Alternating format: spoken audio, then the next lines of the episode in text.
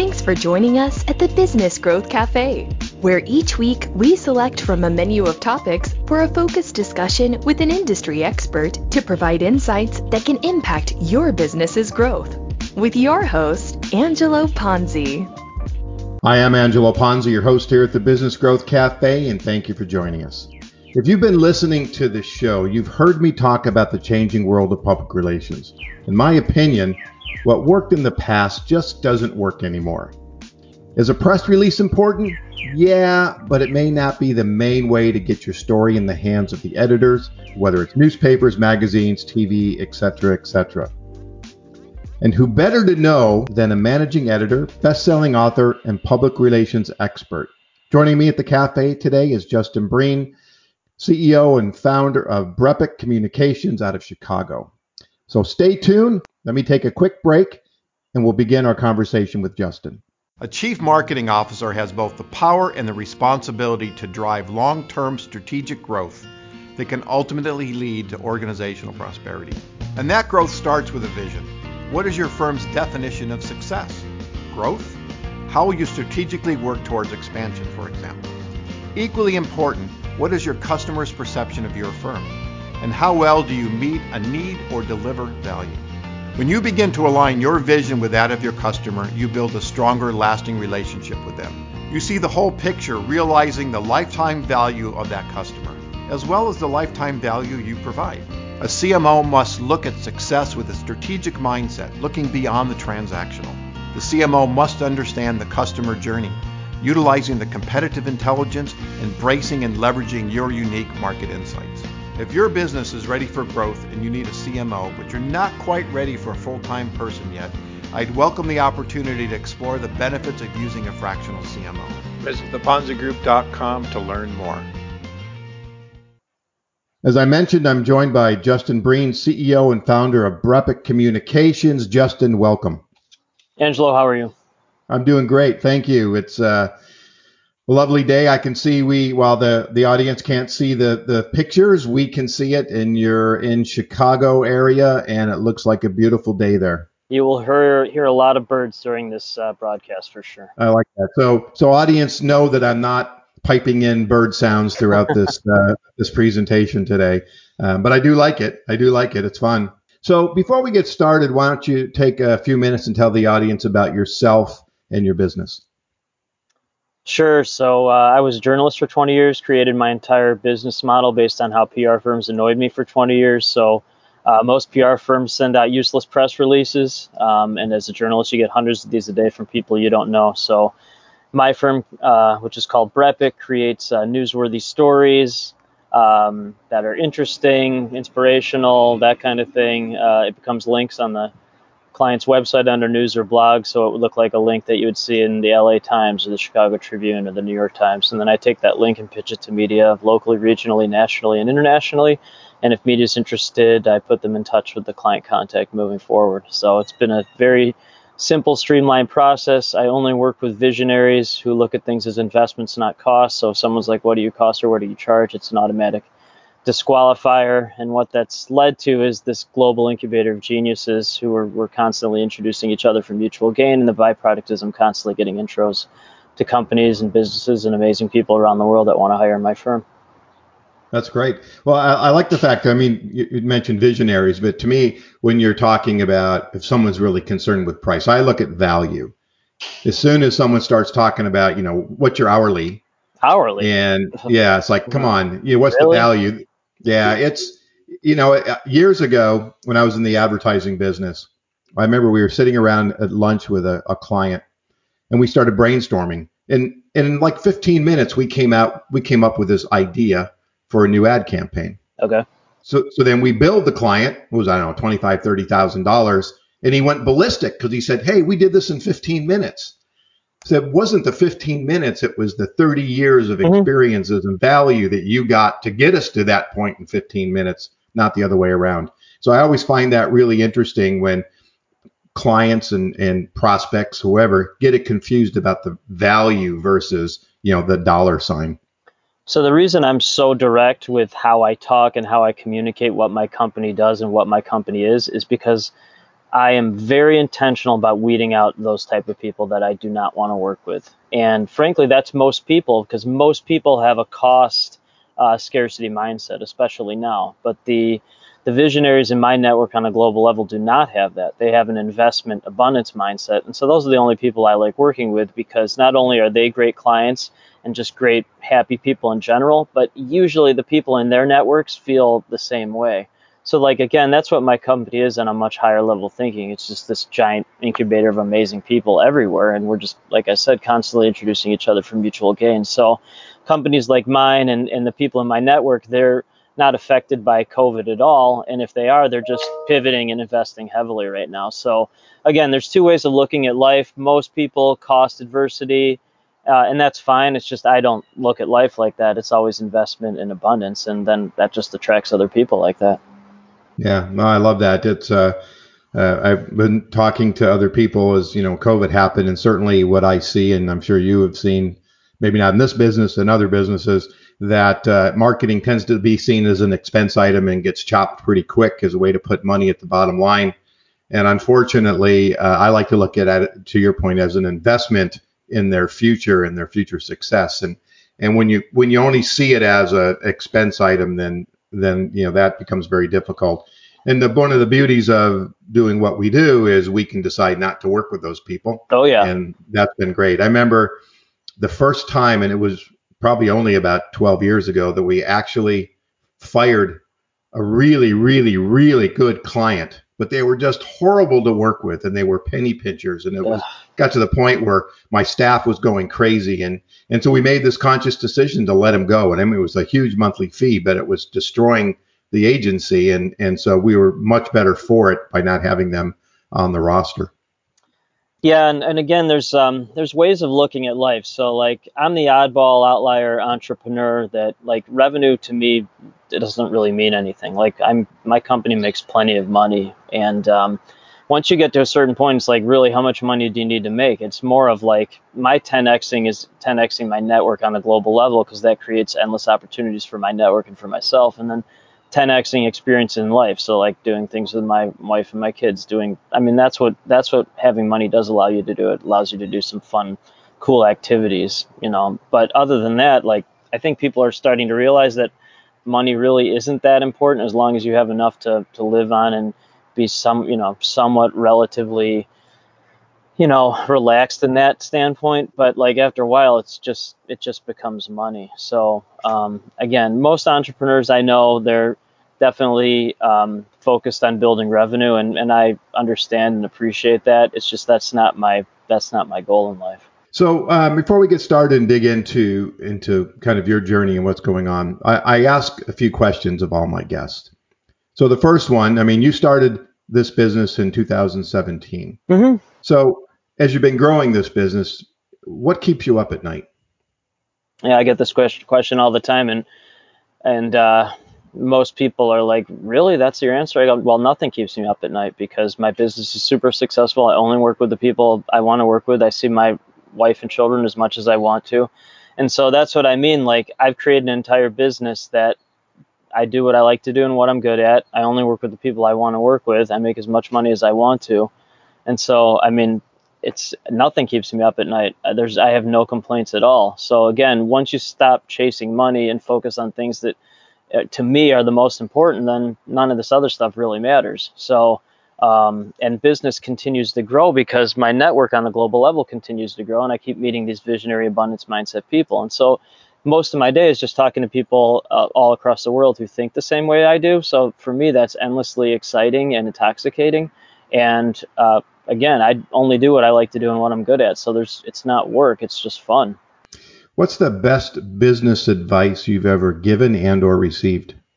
Yeah, so the book I just wrote, um, which is an international bestseller in six countries and number one for entrepreneurs in the U.S., it details 30 of those type of lessons that I that I learned uh, from some of the top entrepreneurs in the world in my company's first 30 months of business, and each of those 30 lessons is a chapter the very best thing that I've learned is that do what you love to do and what you're good at. Um, the best entrepreneurs I know basically do one thing at a super high level and they just keep doubling down on it and raising rates. And that's what I've done within my own business. I'm very focused on my core process and enhancing and continuing to double down on it. And that's why it's been successful is because if, if someone doesn't want to do what I do, that's fine. I'll just refer them out to somebody else. But I focus on what I'm really good at and essentially better than anyone else in the world at, and then what I really like to do. Okay. What's the best compliment you ever got? Yeah, that's a good question. Um, so because I probably make 10 minimum 10 life-changing intros a day. So again, I can talk to somebody in Australia and they'll say something totally random and I'll be like, "Oh, I know someone in California that thinks the exact same way." And then a week later, I'll get an email from them saying, "I don't know how you uh, made that intro, but this person's my new best friend." Um, so thank you so much. So I get one of those thank you emails once a day, and I always really appreciate it because, um, like, at PR, that's great, and my company does really well at that. What I really enjoy doing is making these life changing intros that have nothing to do with my business, yet it has everything to do with my business because these compliments are sincere and genuine. And I know I, in fact, am changing people's lives by introing to people to other great people who can either help change their business or become friends or you know referral type people and i just know i don't write anything down it's just all in my head and i'm just can connect the dots on a crazy high level the um, now I'm going to come back to the book a little bit later in the conversation, but if your journey as a business owner, and this was a book, mm-hmm. right? Not necessarily your book, but if your journey was, mm-hmm. what would that title be?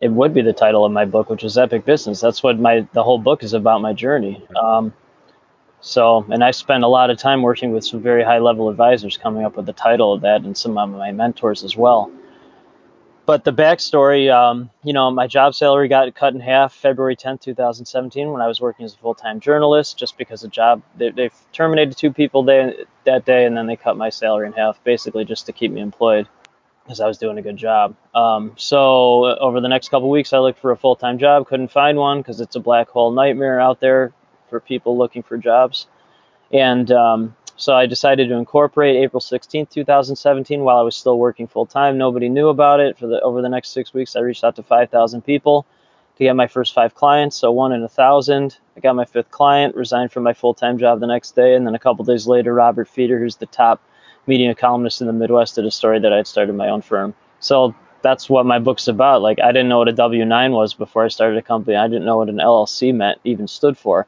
And now here I am running this global company that only works with the best people on the planet. So like this is how I did it. So did you did you find that transition difficult? No. From no, not no, at all. Because no, because um, when I was a journalist for 20 plus years, they were giving me weird jobs because they didn't know what to do with me. So I was an entrepreneur. I was an entrepreneur inside a company and um, uh, being a journalist in terms of being ridiculed and getting denied access or getting you know you know trying to get talk to 10 people to get run one really good quote that actually prepared me a lot to be an entrepreneur entrepreneur because when you're an entrepreneur if you can't handle like ludicrously high stress and overwhelming failure it, you know things like that then then this is not a life for you i strongly recommend don't starting your own business but because as a journalist, like just to get to Chicago, I had to put myself through so much failure and continuing to just head down, keep digging, keep digging, keep digging, and you know grinding away. And um, that's similar to how it is to start a business. Although starting a business is much more stressful and much more highs and lows in the corporate world. But at least I had some type of preparation in terms of how that could feel being a journalist. Now you, you mentioned, uh, you know, you've dealt with a lot of PR firms and saw what you know you, you didn't like, mm-hmm. and and the stuff that they were doing. And and I and I, I think we mentioned this in a kind of one of our earlier calls. Is I mean the traditional world of public relations, at least from my standpoint, has changed drastically, mm-hmm. and and it, and it really just doesn't work. I've had a recent experience where uh, with a client, and the the the firm we just did not get any traction or they did not get any traction like we had hoped with this with this client. But with your approach i mean it really seems to be different. And and, and on your website you say we grow your business brand with expert social media postings crafting click-worthy stories craved by local regional and national media success, successful pitching to outlets etc mm-hmm. i mean do you do you figure out what the media wants first and craft the story, or are you crafting the story, which I think is the traditional, then going out and pitching? So, what's your process? Yeah. So again, as a journalist, I wrote two to three stories de- on deadline every single day. So someone can talk to me for an hour and 55 minutes will be totally useless to what anyone cares about, but in five minutes I'll know what the story is. So um, I mean, that's one of my unique abilities. I can talk to someone and find a story out of that. So media just needs two things: a good story, which pretty much everybody has. People are constantly telling me things that they've never told anyone else before, just because I just know how to do that. I know how to inter- interview people. So that's one thing is a good story, and then the other thing is a news peg, meaning why is it a story now? So are you writing a book? Are you running across the United States? Did you start some new company? you know, whatever. Are you speaking at some big event? And that's all media needs. So the reason why my business has always done well, but really exploded in the last three months, is because all these visionary wackadoos that uh, look at things in abundance and then as investments, they're just pivoting and investing like crazy right now. And they don't look at things as marketing as a cost. They look at it as an investment. And this is a huge opportunity for them. And that's the way I look at what's going on now as well. This is an incredible opportunity for people to start their businesses or or pivot on their businesses or come up with new amazing technology and all that kind of stuff. So so I guess to answer your question is like I just know what a good story is from doing this my entire life and then I know what outlets are good fits and then when clients say well I really want to be in this place or whatever then I just double down on those efforts. So that's how my brain works and that's why I focus on one thing that I'm really good at. Do you find um, there's a difference in pitching domestically versus internationally? No. What do you think? Uh, what's something people might misunderstand about you or your offering? I don't think there's anything to be misunderstood, and so that's why I was. Um, that's why I'm so direct. There's a four-step process. It's on my website. I'm not hiding anything. To your point earlier, I can't tell you how many people have told me they've worked with other firms and have been horribly disappointed, and or they have no idea what that firm does. And I frankly don't know what PR firms, a lot of them do any. Uh, also, I literally have never understood it. So my firm does literally one thing. Um, it only focuses on visionaries and people who look at things as investments. So I'd weed out all the people that wouldn't understand it. I only want to attract the people that get it and understand making this type of investment increases business right away, but also more importantly, increases their validity and credibility short and long term.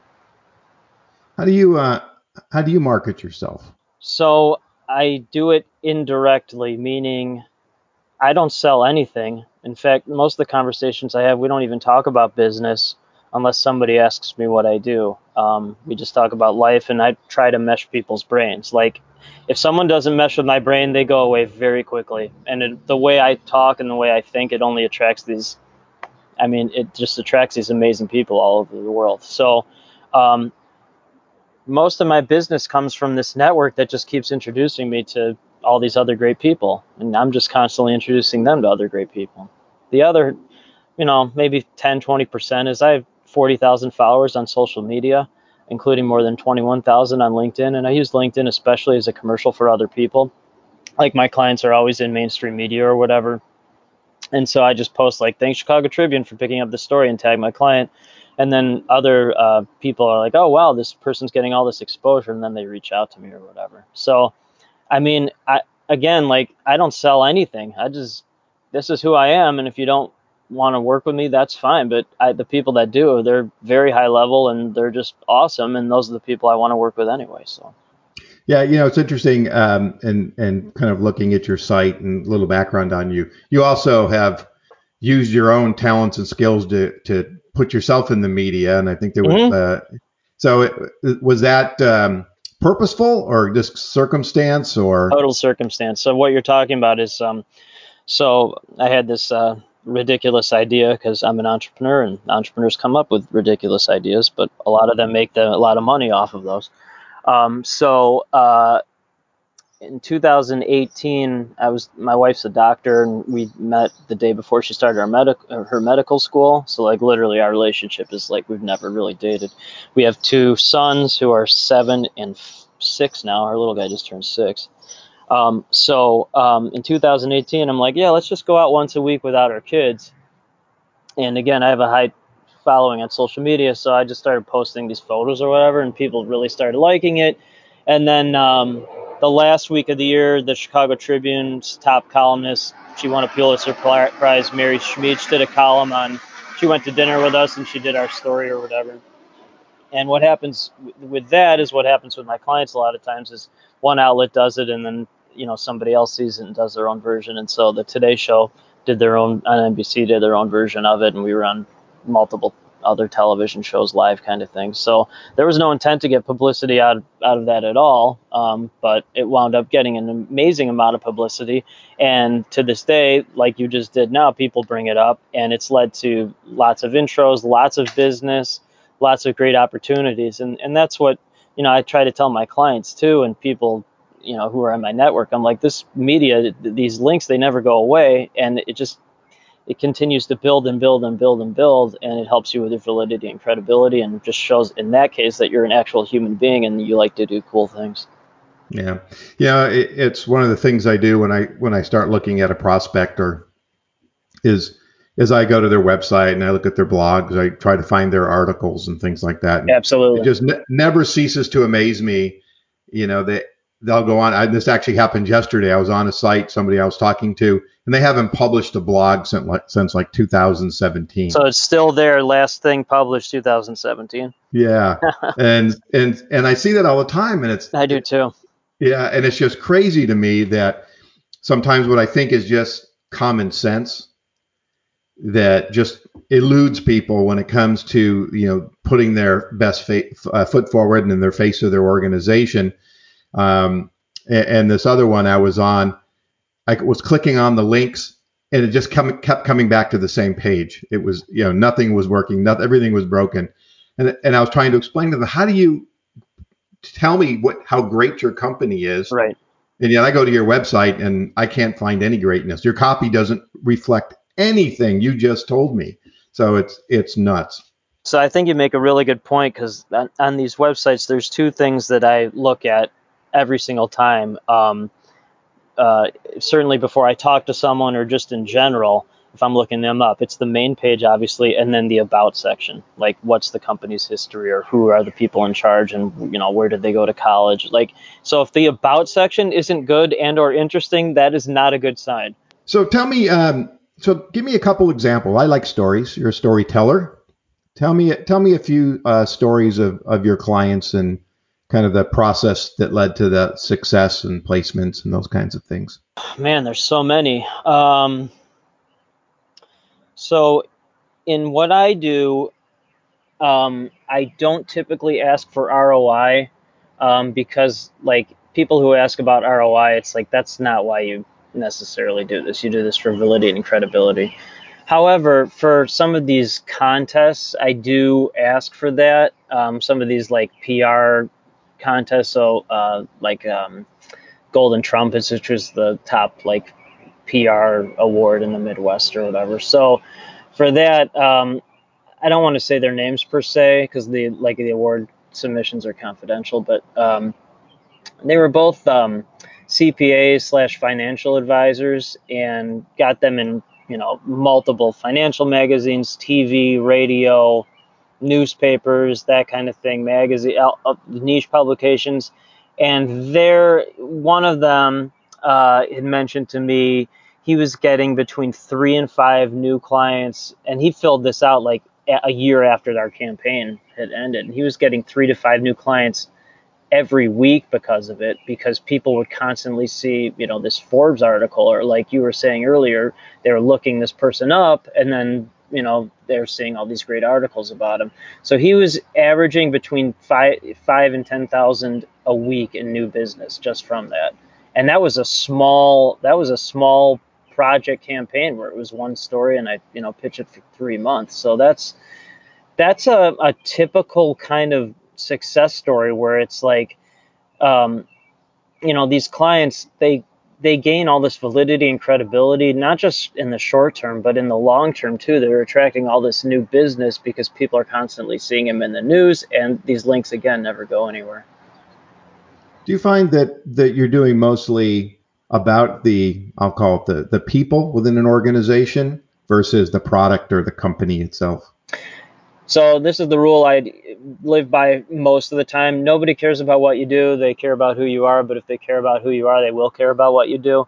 So that's the biggest um, mistake, in my opinion, that a traditional press release, which those are the two worst words together in the English language for me, but um, but the typical press releases are totally useless to anything human related at all. I mean, it's like written like a, by a robot who has, you know, who's just doing a job as opposed to actually finding out what is interesting about this person. Um, so there's obviously some exceptions to that. Like I work with um, a lot of clients who are doing some amazing cutting edge technology and things that are you know certainly helping with covid and stuff so obviously those stories are more about the product or tech or adaptations that the clients are doing but for the most part it's more important to talk about who the person is behind the company and make the journalist and public care about who that person is and then they'll care about what they do what inspires you it's a good question um, Boy, I'll tell you, um, I love my family very, very much. I'm a really, really good dad and an above average husband, um, sometimes average. so sometimes pretty good. My wife usually grades me like a seven out of 10. She gave me an eight on Father's Day. I was really happy with that. There you um, go. But, nice. you know, sometimes in the two or three. So it averages out to like a five or six. But um, so very passionate about my family. My father died when I was 13. Uh, he was 61 when I was born. So, like, he was a World War II soldier and stuff, and and like um, so he never really treated me like a kid. It was more like um, you know we watched like rated R movies and stuff when I was a kid. So like I, with my kids, I'm the same kind of way. We're more like best friends and stuff than father son. Um, so I'm very passionate about that, and because my dad died when I was so young, I really like spending a ton of time with my kids, and we're very wild. And I'm like the oldest brother. Like my wife says, she has three sons, not two. Um, so that's that's one obviously. Uh, two is like if I didn't have to sleep and or raise a family or whatever, I could literally talk to amazing people around the world 24/7. And that's what I do most of my day. It's um it's really fascinating to see how that has evolved and that was the number one thing I learned from my book is that it's not a PR firm, it's this incubator of geniuses around the world. Um, and I'm in all these global entrepreneurial groups where I've really evolved how my brain thinks, not only in a business aspect, but in a life aspect and giving and caring aspect as well. So the, being around really amazing people, not nickel and dime thinkers, not cost, uh, you know, um, scarcity mindset people, but investment abundance mindset people. That's what inspires me. Um, just constantly being around people like that because there's you know such a few percentage of the population and even entrepreneurs think like that but when i find people like that I, it's like uh, like i'm addicted to them it's like a drug intoxicating and, and then those people just keep introducing me to more and more people like that we are we are coming down uh, last three four five minutes so i want to talk a little bit about the book i believe there's 30 lessons in the book mm-hmm. that, so why don't you talk about a couple, two or three, to to for the audience to uh, hopefully get inspired to go buy it. Sure. So it's uh, it's called Epic Business. It's on uh, Amazon, Barnes and Noble, Books a Million. It's going to be in Target and Walmart and all those. So that was that's been exciting to see how that's evolved. Um, and uh, again, the number one thing I've learned is do what you like to do and what you're good at. Um, a couple other things, and since I help people start businesses all the time now, because so many people help me, um, when you start a business, it really takes two full years to figure things out. Like if you're expecting, you know, you start a business and then six months in, it's gonna like really start to click, even if you're making, you know, more money than you ever thought you could. It really does based on my experience and the experience of so many other folks I've talked to, it, it really does take t- two full years to figure out your process and the people you like talking to and all that kind of stuff. So that's a good one. And then the other one is only work with people that look at things as investments, not costs. And that's why I'm so direct and adamant about if someone says, "What do you cost or charge?" Those people go away very quickly because I just they're they're toxic. They're just toxic for multiple reasons. And so um, you know, maybe you can't do that at first when you start a business. You have to, you know, weed out some bad apples. But once you do that and you only start working with the best people, it really just makes all the difference in the world. So, last question then is, you know, my my show, the concept of my show is about business and about giving business advice. Mm-hmm. So, if you could speak to those entrepreneurs, small businesses, middle market companies, which is my audience, what two or three suggestions would you give them about their journey as entrepreneurs? Yeah. So again, I'm very direct. if you cannot handle ludicrously high anxiety, stress, um, every really high level entrepreneur I've ever met has been depressed at some point or another, including myself. Like, this is not the life for you. And if you can't handle that, then, you know, I would not recommend continuing in this field. That said, um, the best entrepreneurs I know have failed so many times that failure is really a good thing. Um, and it's the best thing that can happen to you. And, you know, strongly encourage everyone to learn from their failures. Um, every great success I've had in my life has uh, followed an incredibly bad failure. From meeting my wife to starting my business, it all it's just all it's all um, not necessarily a rebound, but like a, almost a reaction or a, a pivot up from a massive either one failure or an enormous amount of failures. So, I mean, this people I can't tell you how many people a day talk about what's going on with their businesses or you know the problems they're facing or things that they have to overcome and I always have a two-word response to it. It's entrepreneur life. This is just entrepreneur life. So that's what it is. That's what you've agreed to do by entering this world. So um, it also has provided such an amazing amount of joy and freedom and flexibility and again doing what I want to do and what I'm good at, and I just really love my life, and I'm very thankful that my job salary was cut in half February 10, 2017. It turns out that was one of the best days of my life.